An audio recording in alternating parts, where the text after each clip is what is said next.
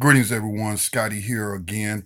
I just posted the interview that I did with Brother Kwabena Rasuli of Clear the Airwaves Project. And so, if you haven't heard the news, the young 30 something year old entrepreneur Joshua Brown, who testified in the Amber Guyger murder trial, has been found murdered. He was murdered last night. Um, seen some new information said that he was shot once in the chest and once in the mouth. And I'm just I'm just really affected by this story, man. I'm just so tired. I'm so tired of of the black bodies piling up in the United States. And there's a lot of speculation going on, and it's to be expected that the police are suspects. Of course, they're suspects when you have a police department that's been documented to have at least, in the very least, 104 cops posting racist, violent messages on social media. I mean, not even afraid out in the out in the open. Of course, they are suspects in, in this murder. Okay, so we can't rule them out. We also can't rule out white supremacists who may have seen him on TV and you know Amber Guyger got convicted and they're going to avenge this white woman. So we can't rule out white supremacist terrorists, especially in Texas. You just had what happened in El Paso, El Paso with the white supremacists um, uh, killing all those Latinos in El Paso. Um, you know, just all the mass shootings that they commit. So that's another suspect, a white terrorist, a white terrorist who saw him on TV and wanted to get revenge and send a message. Okay.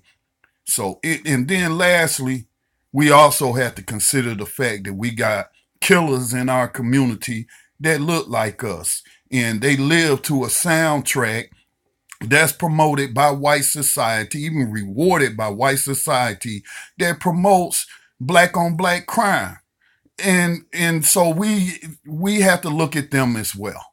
Okay so we don't know. At this point all we know is joshua brown is dead. I'm very angry about that. I'm very very angry about that. I don't have a son.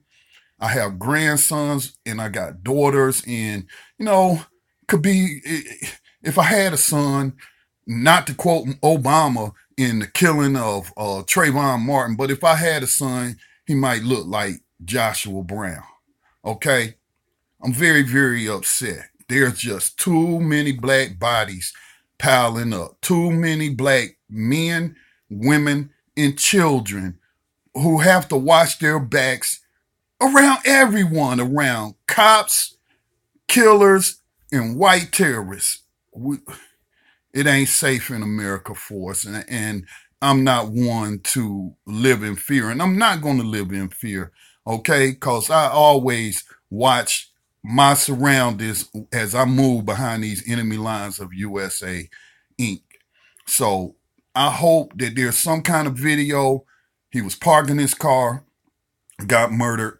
Um, said the assailant walked up to him, shot him.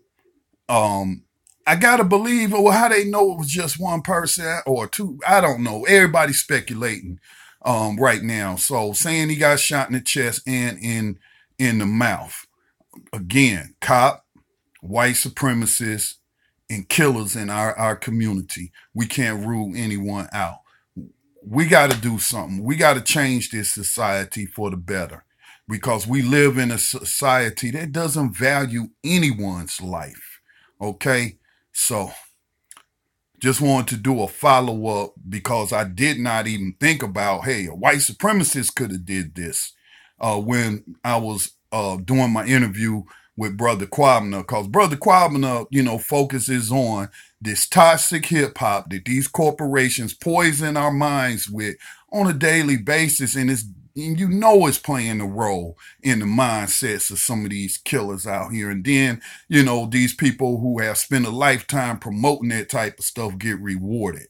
by white society, by the 1%, and give them awards for talking about shooting a black man in the face.